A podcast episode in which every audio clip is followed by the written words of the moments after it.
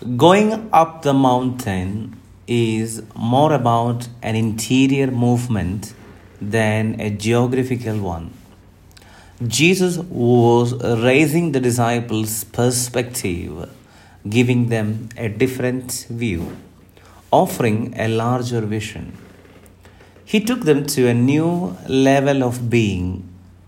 There he taught them to be occupied by poverty in spirit, mourning, meekness, hunger, and thirst for righteousness, mercy, purity in heart, peacemaking, and the willingness to be persecuted for the righteousness of Jesus Himself. That's a hard way of being.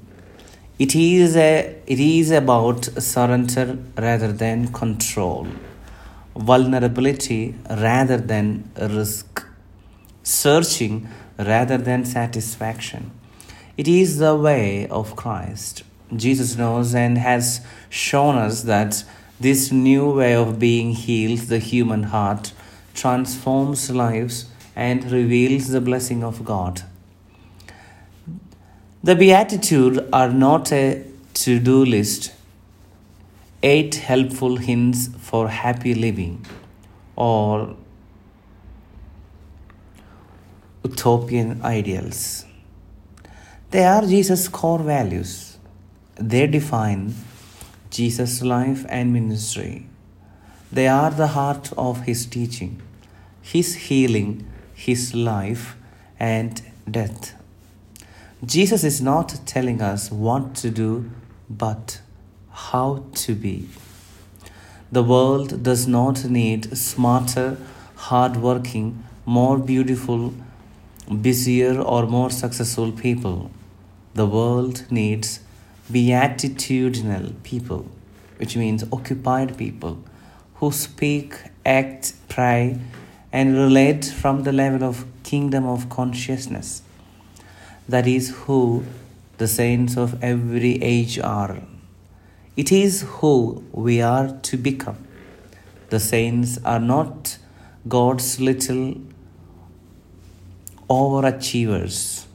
They are ordinary people who allowed themselves to be occupied by the life of Christ and his values.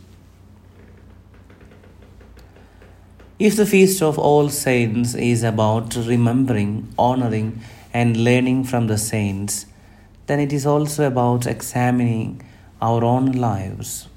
Where and how do the Beatitudes shape our lives? How do our lives manifest the Beatitudes? In every relationship, place, and circumstance, we must answer this question do we occupy or do we allow ourselves to be occupied? Power and headlines may come by occupying, but life and blessings come by occupied.